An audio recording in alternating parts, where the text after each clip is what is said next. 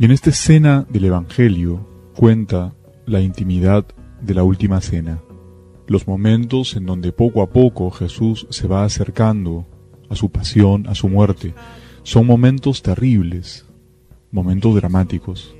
Y hoy precisamente es que anticipa la traición de Judas. Les muestra a sus discípulos que hay uno entre ellos que lo va a traicionar. Todos, dice el Evangelio, están preocupados, confundidos, no saben bien qué pensar, porque Jesús no les descubre el nombre propio de este traidor.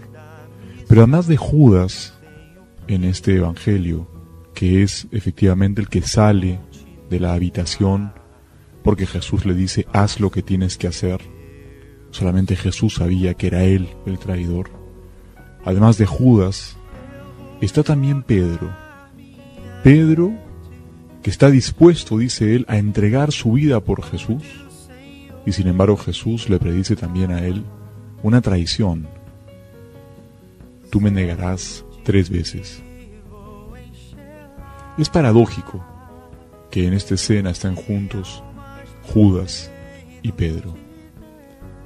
Paradójico porque indudablemente podemos pensar que la traición fue la misma.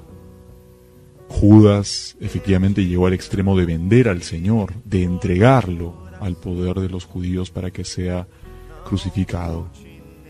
Pero recordemos que Pedro lo negó, y lo negó enfáticamente, no una sino tres veces, y con plena conciencia de lo que hacía. ¿Cuál es entonces la diferencia entre ambos hombres? La diferencia estuvo fundamentalmente en su actitud de arrepentimiento, de humildad, que los llevó a la esperanza. Judas perdió toda esperanza.